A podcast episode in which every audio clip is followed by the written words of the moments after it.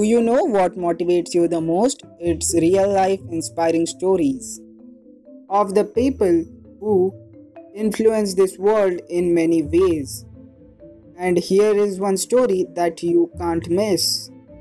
Hello everyone, your host Brahma here on the show I Got This Today, where on every Monday we bring you motivation from real life inspiring stories. Sorry for delay of episodes, but my exam season is on. So it's getting hard to manage everything, but I won't let you down. New episodes will be out constantly, so don't worry. And today's real life inspiring stories is of the life of Srinivas Ramanujan. He was an Indian mathematician. His birth date is celebrated as National Mathematics Day in India. First time I got to know about Ramanujan's story, I was a lot more inspired. It was National Maths Day and the day was going pretty boring, but my teacher suddenly came up with the thought of showing us the life story of Srinivas Ramanujan. It was actually a film or a documentary on his life, and it was just amazing. That day, I was so much inspired to study and work hard that I can't even explain you. I will do my best to inspire you and motivate you for this week with the help of his life story. So let's begin. Srinivas Ramanujan was born on 22nd December 1887 in Madras. He was born in a Brahmin family.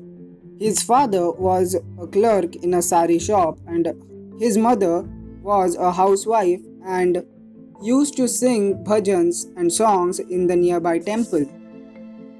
In 1892, he enrolled in school. As his father was at work for most of the day, his mother was one who gave him all the values.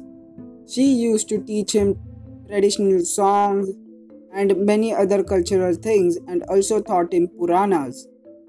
Ramanujan was very intelligent from beginning. At the age of 11, he used to solve college level maths from the books of the boys who lodged in his house. This work was phenomenal, but what was even greater than that was he mastered advanced trigonometry at the age of 13 and also discovered some of the great theorems.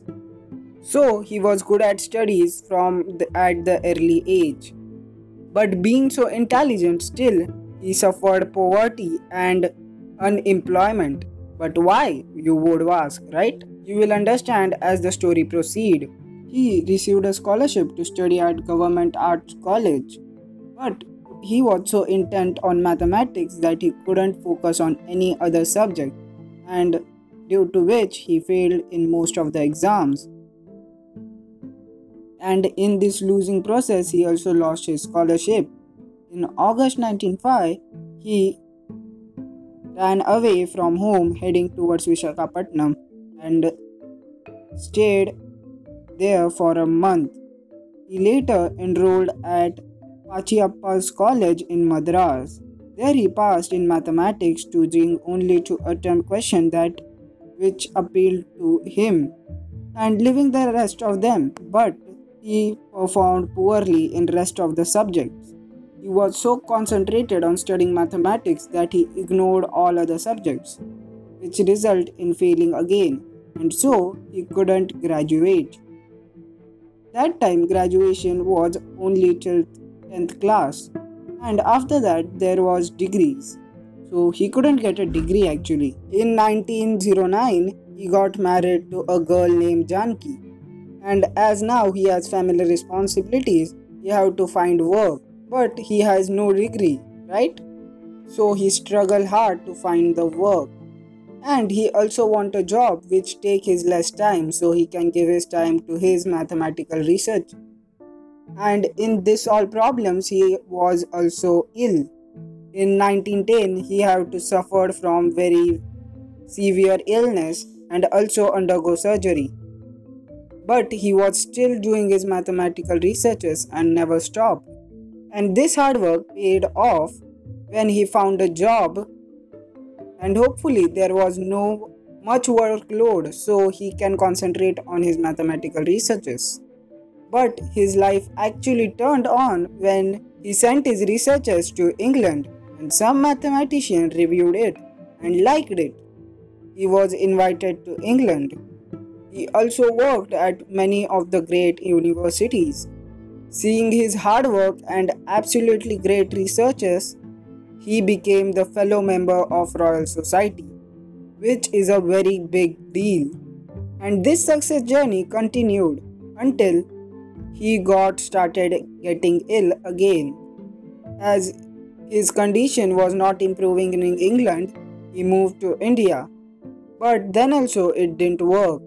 His health was going down and down, and on 26 April 1920, he passed away. So now let's move to the learning from this life story. The first learning you can take from this life story is being consistent. Even after so many problems, Ramanujan was always consistent on his mathematics studies, and that's what made him great mathematician. By consistency, I don't mean to work all day, all long, every second, but whenever you work, work with focus. And you should also know how to take breaks in your work. The second lesson is to maintain the balance between different things. Ramanujan compromised his health while studying, and that's why he suffered with so many illnesses. So, I think you have got enough life lesson for today, and you are inspired as well. So, take this inspiration and accomplish all your tasks and goals.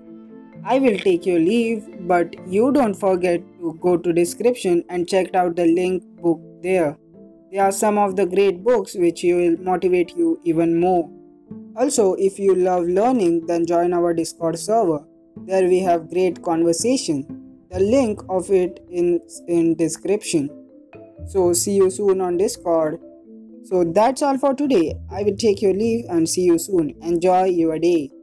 Disclaimer This podcast is based on my views and opinions. I don't mean to hurt anyone's sentiment or disrespect any group individual.